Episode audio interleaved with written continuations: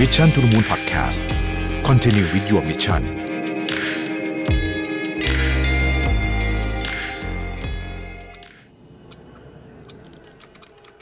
ทวงคืนเวลาชีวิตให้ตัวเองอีกครั้งกับคอร์สออนไลน์ AI for Everyday Productivity ปลุกความ productive เพิ่มเวลาชีวิตด้วย AI ที่จะพาทุกคนไปเรียนรู้การจัดการชีวิตให้ productive ด้วยเทคโนโลยีแห่งอนาคต กับผมรวิทยานุสาหะ สมัครได้แล้ววันนี้ที่ Line OA at Mission to the Moon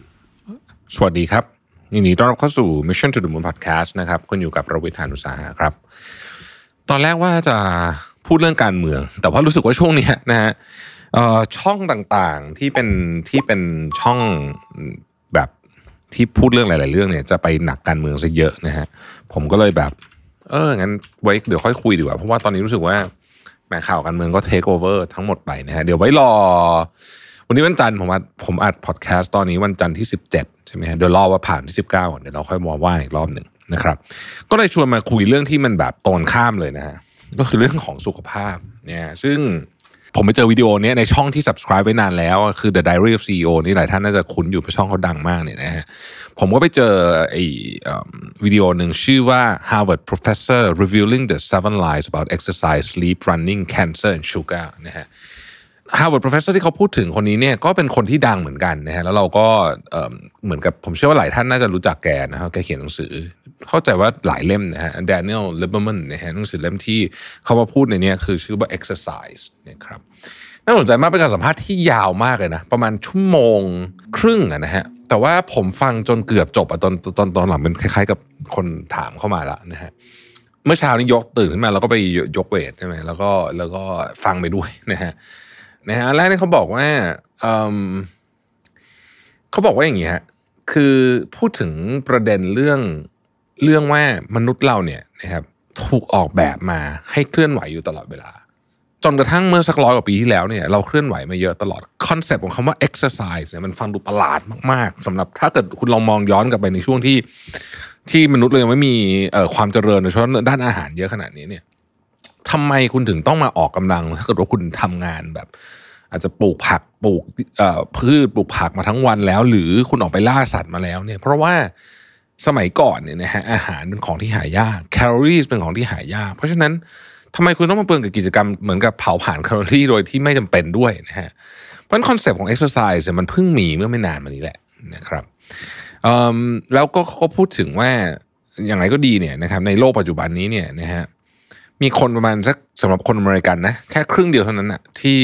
ที่ที่เหมือนกับออกกำลังกายอย่างสม่ำเสมอนะครับเขาบอกว่าจริงๆอะคอนเซปต์ของเรื่องการออกกำลังกายเนี่ยและการดูแลสุขภาพที่เรียกว่า preventive เนี่ยมันน่าสนใจมากตรงที่ว่าในในโลกเราเนี่ยนะครับเวลาเราไปดูนโยบายสาธารณสุขนะครับนโยบายสาธารณสุขต่างๆเนี่ยนะฮะมักจะมีส่วนที่เรียกว่าเป็น preventive preventive ก็คือป้องกันเนี่ยนะฮะเล็ก คือใช้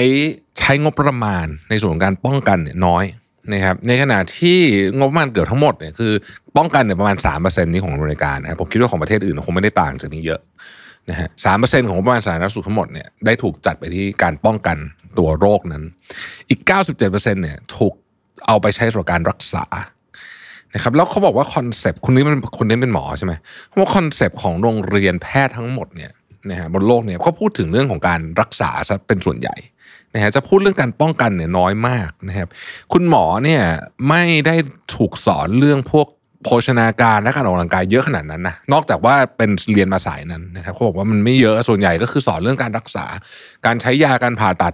หลังจากที่โรคนั้นมันเกิดขึ้นแล้ว แต่ความเป็นจริงก็คือว่าโรคที่เกิดขึ้นกับคนปัจจุบันเนี้ยนะครับ45%ถึงประมาณ 50%นะขึ้นอยู่ว่าคุณไปดูที่ประเทศไหนเนี่ย มันป้องกันได้นะครับ เรื่องการด้วยการเปลี่ยนสิ่งแวดล้อมนะครับ แล้วเขาก็ถามว่าเอ้าแล้วยีนมีผลไหมยีนมีผล แต่ว่าสิ่งแวดล้อมสำคัญกว่านี่คือความคิดเห็นของคุณหมอนะครับคุณหมอว่าเหมือนคำพูดที่เขาบอกว่ายีนเนี่ยเป็นเหมือนตัวปืน แต่ว่าทริกเกอร์คือที่เหนี่ยวไกลเนี่ยนะฮะคือตัวสิ่งแวดล้อมหรือว่าพฤติกรรมของเรานั้นๆ ซึ่งสิ่งแวดล้อมเนี่ยเราสามารถควบคุมได้ประมาณหนึ่ง นะครับจริง ๆ แล้วต้องบอกว่าควบคุมได้เยอะเหมือนกัน ถ้าเป็นสิ่งแวดล้อมของตัวเราเองนะคำว่าสิ่งแวดล้อมในที่นี้หมายถึงว่าสิ่งที่จะประพฤติปฏิบัติในแต่ละวันนะครับทีนี้เนี่ยพอเราเราไปดูว่าเฮ้ยแล้วมนุษย์เนี่ยทำไมถึงเรามาถึงจุดประมาณนี้ได้ยังไงเนี่ยนะฮะเขาบอกว่าเออ จริง ๆ แล้วเนี่ยคนเราเนี่ยนะครับถูกออกแบบมาให้ให้มีมีความเข้าใจหลายอย่างที่เป็นความเข้าใจผิด ยกตัวอย่างเช่น ถ้านั่งเยอะจะตายเร็วแบบนี้เขาบอกว่าเฮ้ยมันไม่ได้เกี่ยวกับนั่งเยอะนะเพราะว่าถ้าเกิดเราไปดูอย่างเช่นบรรพบุรุษของเราหรือเขาไปสำรวจในประเทศที่ใช้คำว่าคนยังไม่ได้เข้าถึงเทคโนโลยีเยอะมาก และยังคงเป็นสังคมเกษตรกรรมอยู่นะครับ เช่นที่เคนยาหรืออะไรแบบเนี้ยเขาบอกว่าเนี่ยคนนี้คุณหมอเนี่ยเขาไปทำรีเสิร์ชที่เคนยานะเขาบอกว่าเฮ้ยจริงๆแล้วเนี่ยคนที่ทำงานอยู่ในเป็นเกษตรกรเนี่ยนะฮะก็นั่งเยอะพอๆกับคนที่ ที่ทำงานออฟฟิศนี่แหละนะฮะถ้าดูเป็นจำนวนเปอร์เซ็นต์นะฮะอาจจะไม่เยอะเท่าแต่ว่าก็เยอะคือไม่ได้ต่างกันเยอะมากถึงขนาดที่เราคิดนะฮะเพราะว่าเขาไม่ได้ทำงานตลอดนะคือเขามีนั่งพงนั่งพักอะไรแบบนี้พอสมควรทีเดียวนะครับแต่สิ่งที่แตกต่างกันคือคนที่นั่งออฟฟิศเนี่ยนั่งแล้วนั่งยาวไม่ลุกนะครับดังนั้นเขาบอกว่าถ้าเกิดคุณลุกทุกๆสิบห้ายี่สิบนาทีสามสิบนาทีเนี่ย การนั่งก็ไม่ได้ทำร้ายคุณมากขนาดนั้น อันนี้เป็นความรู้อันที่ค่อนข้างใหม่เหมือนกันที่ผมก็เพิ่งมาเจอเนี่ยในในคลิปนี้เนี่ยนะฮะแต่อย่างที่ผมเคยพูดไปในพอดแคสต์สักสองสามตอนที่แล้วว่า คุณไม่จำเป็นต้องเชื่อ research หรือแม้แต่กระทั่งผู้เชี่ยวชาญทุกอย่างก็ลองฟังดูแล้วก็ไปหาข้อมูลเพิ่มเอานะครับคุณหมอบอกว่านั่งรถสักประมาณสักครึ่งชั่วโมงลุกเนี่ยมันดีตรงที่ว่ามันเป็นเหมือนกับการสตาร์ทเครื่องยนต์ใหม่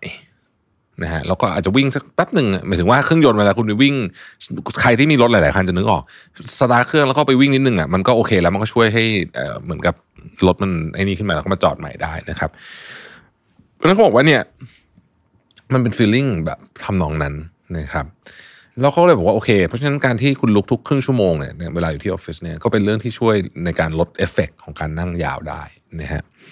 อันนี้คือสาเหตุที่ใครที่ใส่พวกนาฬิกาสมาร์ทวอชเนี่ยมันจะให้ลุกใช่ไหมทุกประมาณสักสี่สิบนาทีอะไรแบบเนี้ยนะครับ ทีนี้เขาบอกว่าโอเค สิ่งที่เราเห็นก็คือว่างานวิจัยในช่วงหลังๆมานี้เนี่ยนะครับบอกเลยว่า physical activities เนี่ยนะฮะช่วยลดโอกาสการเกิดโรคต่างๆ เช่นมะเร็งอย่างเงี้ยอย่างมาก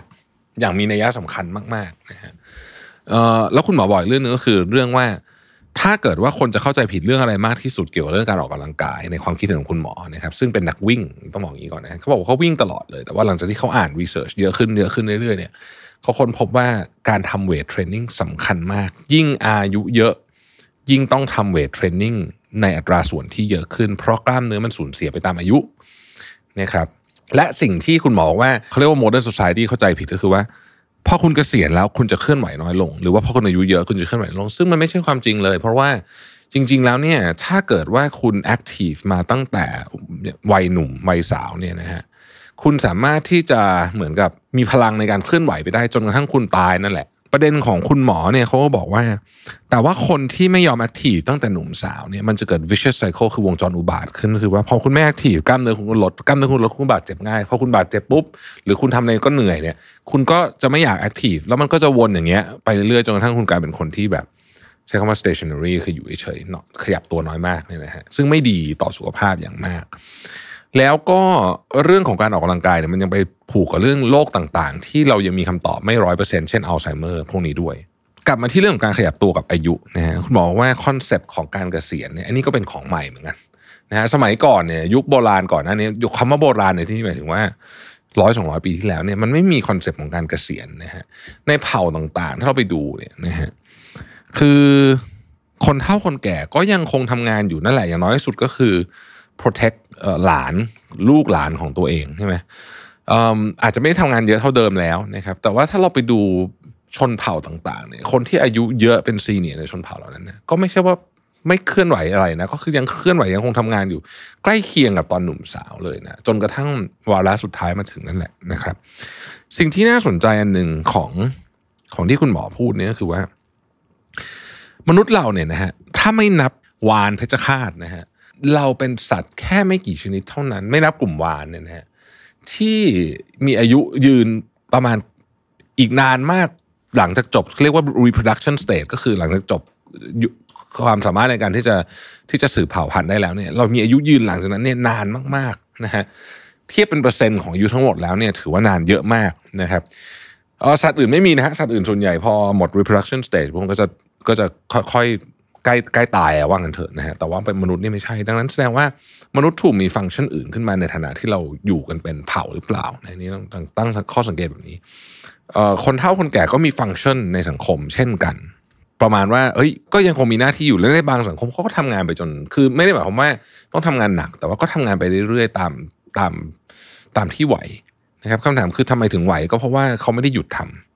หลายคนบอกว่า เอ๊แต่ว่าอายุเยอะขึ้นเนี่ยมันก็จะต้องมีโรคใช่ไหมนะครับ คุณหมอไม่จริงอะดูตัวคุณหมอเองก็ได้แล้วคนไข้คุณหมอเยอะแยะเลยเนี่ยบอกว่ายกตัวอย่างเช่น ความดันโลหิตสูงความดันโลหิตสูงเนี่ยหลายคนคิดว่ายิ่งอายุเยอะก็ยิ่ง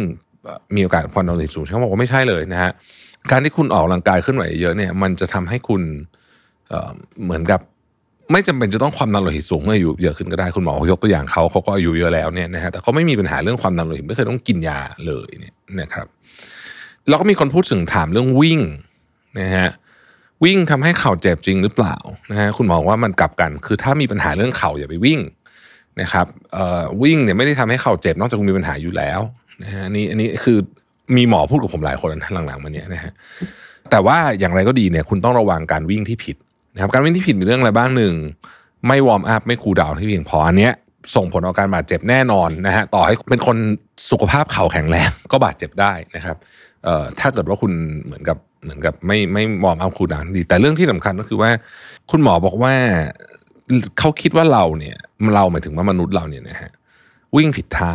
นี่ยคุณหมอเป็นนักวิ่งใช่ไหมก็จะศึกษาเรื่องนี้เยอะนิดหนึ่งนะฮะแกก็บอกว่าเอ้ยเหตุผลที่มันวิ่งผิดท่าเพราะว่าตอนปัจจุบันนี้รองเท้าวิ่งเนี่ยมันพื้นมันเสริมคุชชั่นเยอะมากนะฮะตรงส้นตรงส้นเท้าเพราะฉะนั้นเนี่ย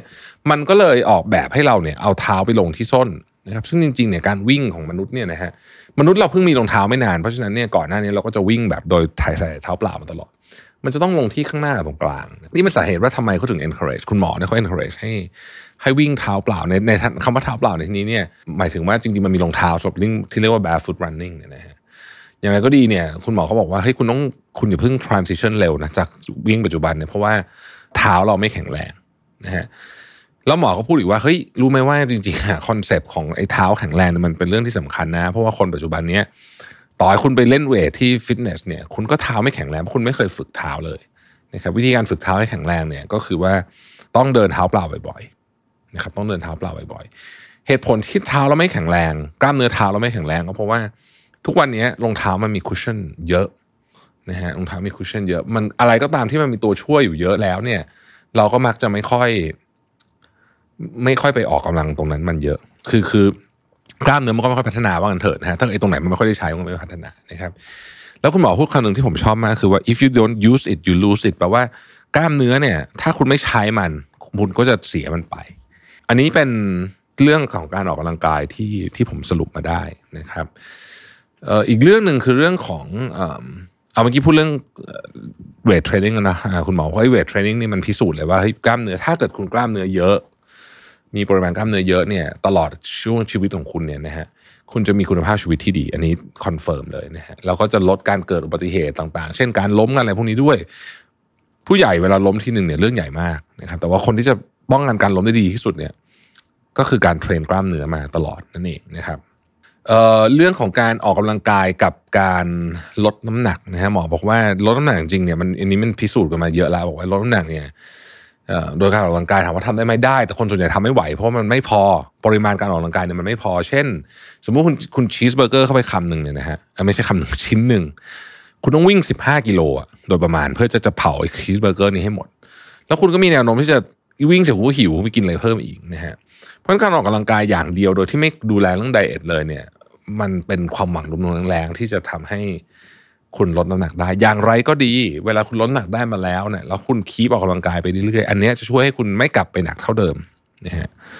เขาบอกว่านั่นคือข้อสำคัญของการออกกำลังกายมากกว่า แต่ว่าถ้าเกิดคุณต้องการจะลดน้ำหนักจริงๆเนี่ยการควบคุมอาหารเป็นทางออกที่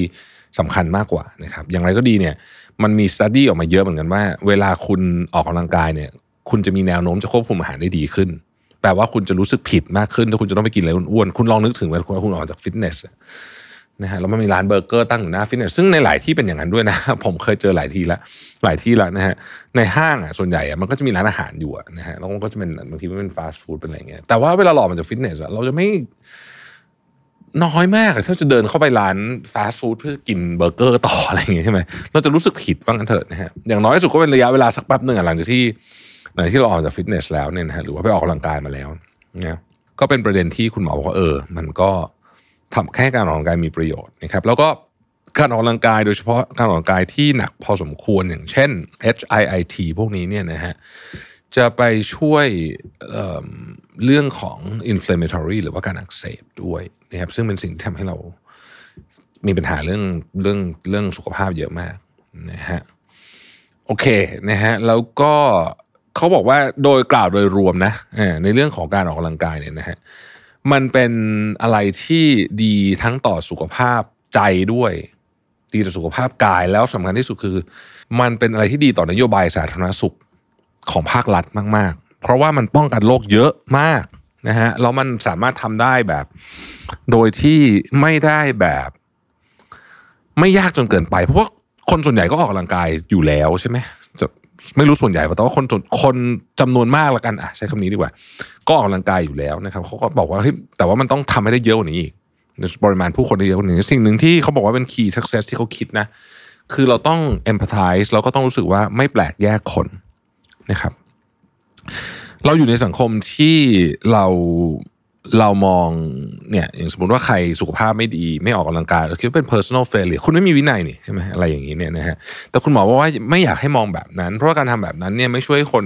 มาดูแลสุขภาพตัวเองมากขึ้น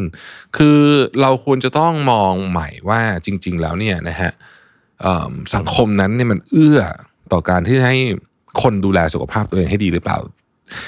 คือจริง ๆ มนุษย์เราเนี่ยไม่อยากไม่มีใครอยากป่วยอยู่แล้ว นะฮะแต่ว่าสังคมเอื้อหรือเปล่าในที่นี้เนี่ยคุณหมอพูดถึงประเด็นที่ว่าเอาละหนึ่งอาหารสุขภาพเนี่ยทำไมมันต้องแพงกว่าอาหารปกติ เออ นี่ก็น่าสนใจเหมือนกันนะ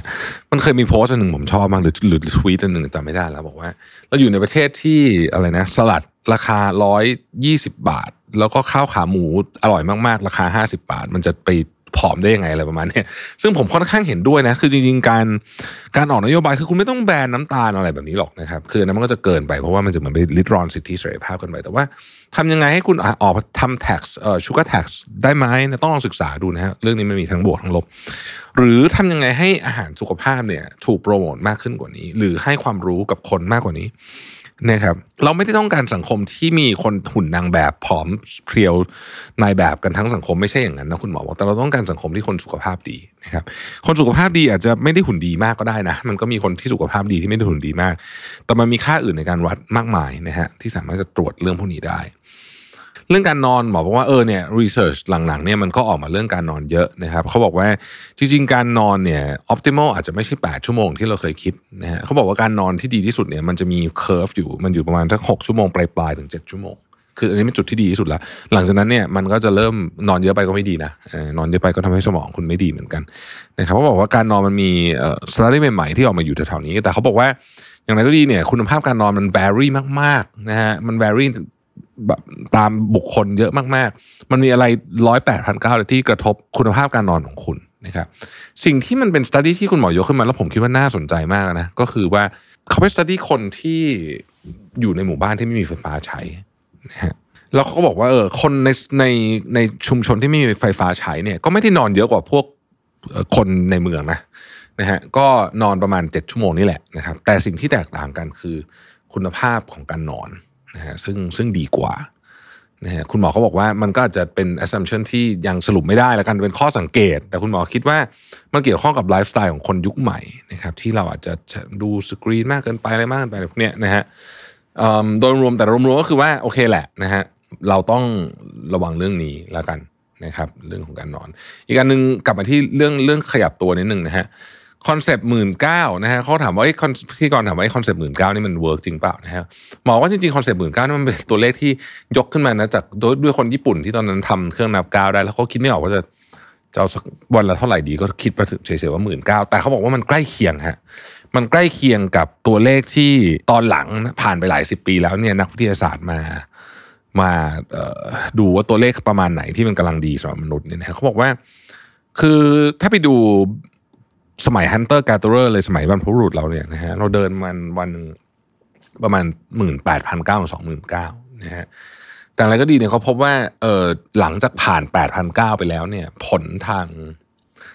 ทาง health ทางสุขภาพเนี่ยไม่ได้เพิ่มขึ้นมากแล้ว เพราะฉะนั้นเขาบอกว่าหมื่นก้าวก็เป็นตัวเลขกลมๆที่ถือว่าใช้ได้นะฮะเอา target ประมาณเนี้ยทำให้ได้ทุกวันนะครับ อันนี้เป็นเป็นเรื่องของการเดินเนาะ อออกกำลังกายนะฮะการกินอะคุณหมอบอกว่าเรื่องกินนี่เป็นเรื่องสำคัญที่สุดนะฮะสามอย่างเนาะคุณหมอบอกว่าที่เรารู้เรารู้อยู่แล้วนะฮะก็คือหนึ่งนะครับอย่าสูบบุหรี่ ถ้าคุณต้องการสุขภาพดีนะมันมีสามเรื่องเท่านั้นนะหนึ่งอย่าสูบบุหรี่นะครับบุหรี่เนี่ยทำร้ายคนแบบเยอะมากๆที่สุดละนะครับเพราะฉะนั้นอย่าสูบบุหรี่สองออกกำลังกายอย่างสม่ำเสมอนะฮะคำว่าสม่ำเสมอในที่นี้นะฮะคุณหมอบอกว่าจริงๆก็คือเกือบทุกวันนั่นแหละนะฮะ เรียกว่าเกือบทุกวันแล้วกันสามคืออย่ากกินน้ำตาลและของที่มีค่า GI สูงก็คือพวกน้ำตาลและแป้งขัดขาวอะตระกูลนี้แล้วกันนะฮะคาร์โบไฮเดรตโดยรวมๆเนี่ย ก็ GI ไม่ได้น้อยอยู่แล้ว ต่อให้เป็นข้าวกล้องก็ GI เยอะ เพราะฉะนั้นเนี่ยค่าเอ่อ glycemic index เนยนะฮะคือยิ่งเยอะแปลว่ามันยิ่งย่อยเร็วนะฮะยิ่งชูดอินซูลินเพราะฉะนั้นต้องการของที่ GI ต่ำ นะฮะแต่ไม่ได้ไม่เสมอไปนะเพราะว่าของบางอย่าง GI ต่ำแต่ไม่ดีนะครับ เช่นสารทดแทนความหวานเนี่ยฮะสามอย่างก็คือไม่สูบบุหรี่ออกกำลังกาย แล้วก็กินน้ำตาลและแป้งน้อยๆ โดยเฉพาะแป้งขัดขาวนะครับคำว่าน้อยเนี่ยคือคุณหลีกเลี่ยงคาร์บไม่ได้อยู่แล้วในโลกสมัยใหม่เนี่ยแทบจะเรียกว่าเป็นไปไม่ได้เลยนะฮะในการหลีกหลีกเลี่ยงคาร์บแบบร้อยเปอร์เซ็นต์นอกจากคุณตั้งใจคำว่าคำว่าถ้าเป็นไปไม่ได้ทั้งนี้คือสำหรับคนที่ใช้ชีวิตปกติ ไม่ใช่คนที่แบบ เป็นแบบกินคีโตจริงจังมีชบพกตาช่างไปเองที่ร้านอาหารอะไรเงี้ยพวกนั้นนะอาจจะพอได้ ทีนี้เนี่ยก็คือว่าโอเค ในเชิงของของอาหารเนี่ยนะครับในภาพของอาหารเนี่ยการกระตุ้นอินซูลินออกมาเยอะเกินไปแน่นอนไม่ดีอยู่แล้วนะฮะจะส่งผลให้เกิดเบาหวงเบาหวานพวกนี้เนี่ยอย่างไรก็ดีเนี่ยคุณหมอบอกว่าในเรื่องของอาหารเนี่ยนะฮะมันมันจะไปโทษเมื่อกี้เหมือนเมื่อกี้ว่าเราจะไปโทษอินดิวิ a l อย่างเดียวเนี่ยที่เขากินอาหารไม่ดีเนี่ยไม่ได้เหมือนกัน เพราะว่าเราต้องดูว่า ในสถานที่เหล่านั้นเนี่ยมันมีอะไรที่ที่สะดวกบ้างนะครับเพราะว่ามนุษย์เราเนี่ยมันไม่ได้มีมิติเรื่องนี้เรื่องเดียว แล้วเราไม่ได้คิดถึงประเด็นเรื่องนี้เรื่องเดียวมันมีมิติเรื่องของความสะดวกสบายมีมิติเรื่องของรีวอร์ดต่างๆนานาพวกนี้ด้วย นะครับเพราะฉะนั้นจะไปโทษแต่บุคคลแต่ละคนเนี่ยไม่ได้ เขาบอกว่าประเทศที่สุขภาพของประชากรดีโดยรวมเนี่ยมันเป็นการวางแผนในเชิงของภาพใหญ่ด้วยนะฮะที่เราใช้คำว่า public health หรือว่าสาธารณสุขเนี่ยในการวางแผนภาพใหญ่เนี่ยนะครับยกตัวอย่างเช่น ถ้าออกแบบ อันนี้ผมผมเสริมให้นะฮะถ้าออกแบบเมืองที่มีส่วนสาธารณะเยอะ แนวโน้มก็คือคุณจะได้ประชากรที่ขยับตัวหรือว่าแอคทีฟเยอะขึ้นนะครับเมื่อเมื่อวานนี้ผมเพิ่งไปสวนเบนมาเนี่ยนะฮะ คือคนเยอะมากหาที่จอดรถไม่ได้เลยนะฮะตอนนั้นยังไม่ยังไม่ได้เย็นมากเลยสักประมาณสักห้าโมงคือห้าโมงยังร้อนอยู่นะแต่ว่าคนเยอะมากๆนะฮะเมื่อวานเนี่ยมันแปลว่าจริง ๆ เราเราเรามีพื้นที่แบบนี้น้อยเกินไป แล้วในเมืองต่างๆที่ผมได้ไปมานะฮะยกตัวอย่างล่าสุดเนี่ยผมไปที่เมลเบิร์นมาเนี่ยเมืองพวกนี้คือคุณเดินไปนิดนึงคุณก็เจอสวนแล้วเมลเบิร์นนี่ถือว่ายังถือว่าไกลประมาณหนึ่งนะเทียบกับเมืองใหญ่เมืองอื่นนะฮะแต่ว่าเมือง แต่ว่าเขาก็สวนเยอะมากนะฮะล้อมอยู่ล้อมตรง CBD อยู่เดินไปนิดนึงก็เจอละนะฮะคือคุณไม่ต้องพยายามอะไรเยอะแยะเลยในการที่จะที่จะไปออกกำลังกายนะฮะอีกเรื่องหนึงก็คือว่าดีไซน์ของตัวเมืองเองเนี่ยก็ทำให้คนขยับขยื่นเคลื่อนไหวเยอะด้วยนะครับ คุณหมอบอกว่ามันเป็นเรื่องกระตุ้นนะฮะซึ่งมันต้องถูกดีไซน์มันไม่ได้เกิดขึ้นมาเองนะครับ ยกตัวอย่างเช่น ถ้าคุณใส่บันไดเลื่อนและและลิฟต์ไว้ บันไดเลื่อนและการลิฟต์จำเป็นต้องใช้นะฮะสำหรับเอ่อสำหรับบางคนอาจจะนั่งรถเข็นหรือต่างๆนะแต่ว่าบันไดเลื่อนเนี่ยนะฮะถ้าคุณใส่ไว้ตรงไหนเนี่ยคนก็จะมีแนวโน้มจะไปอยู่ที่บันไดเลื่อนเกือบทั้งหมด คุณหมอเคยไปดูอย่างตามสนามบินอะคุณจะนึกออกนะมันจะมีบันไดเลื่อนใช่ไหมแล้วมันก็จะมีบันไดที่กว้างกว่าเยอะมากเลยอยู่ข้างขวามือนะฮะซึ่งโอเค คุณหมอเข้าใจได้อย่างที่คนที่มีกระเป๋าก็จะต้องลากขึ้นบันไดเลื่อน แต่ว่ามันก็จะมีคนจำนวนมากที่ไปยืนออรอบันไดเลื่อนขึ้นน่ะทั้งทั้งที่จริงบันไดปกติก็มีให้เดิน แต่ว่าเราเราไป automatic เลยนะแบบนั้นนี่คือการออกแบบนี่คือดีไซน์ไม่ได้หมายความว่าบันไดเลื่อนไม่ดี แต่ว่าดีไซน์ของมันเนี่ยดีไซน์ต่างๆ มันจะช่วยว่าคิดถึงเรื่องนี้หรือเปล่าว่าให้คนขยับตัวเยอะนะฮะอันนี้ก็เป็นเป็นพอยพอยหนึ่งที่ผมว่าน่าสนใจดีเขาบอกว่าสาธารณสุขเนี่ยมันต้องถูกออกแบบด้วยนะครับ เรื่องภาษีน้ำตาลเรื่องอะไรพวกนี้ก็ก็เป็นอีกเรื่องที่ ภาครัฐสามารถทำได้ แล้วมันคุ้มค่ายังไง ถ้าเกิดว่าออกแบบให้ดี มันคุ้มค่าตรงที่ในที่สุดคุณไม่ต้องไปจ่ายเงินเพื่อรักษาคนเยอะมาก เพราะว่าสิ่งที่เขาทำทุกวันเป็นการป้องกันโรคต่างๆ เหล่านั้นอยู่แล้วนะครับ แล้ววิทยาศาสตร์สมัยใหม่ทำให้เราเห็นว่า การแก่ตัวลงไปแบบมีคุณภาพกับไม่มีคุณภาพเนี่ยคุณภาพชีวิตในบ้านปลายเนี่ยมันต่างกันเยอะมากแบบโมโหลานจริง ๆ เลยเนี่ยนะฮะคือหลักฐานต่างๆ มันมันออกมาเยอะมากเลยนะฮะก็เลยนี่แหละฮะเป็นข้อสรุปประมาณนี้ว่า เออ เรื่องต่างๆ พวกนี้เนี่ย มันสามารถดีไซน์ได้ด้วยตัวเราเองด้วยในขณะเดียวกันมันก็เป็นหนึ่งในสิ่งที่นโยบายภาครัฐควรจะมาสนับสนุนด้วยนะฮะคลิปนี้ดีนะฮะลองไปเซิร์ชดูนะฮะชื่อว่า Harvard Professor ขึ้นแล้วก็ไอ้ colon นะฮะ revealing the seven big lies about exercise sleep running cancer and sugar นะฮะมีดีเทลเยอะแยะเลยนะฮะลองไปฟังดูนะครับ ขอบคุณที่ติดตาม Mission to the Moon นะฮะเราพบกันใหม่พรุ่งนี้ครับ สวัสดีครับ Mission to the Moon Podcast Continue with your mission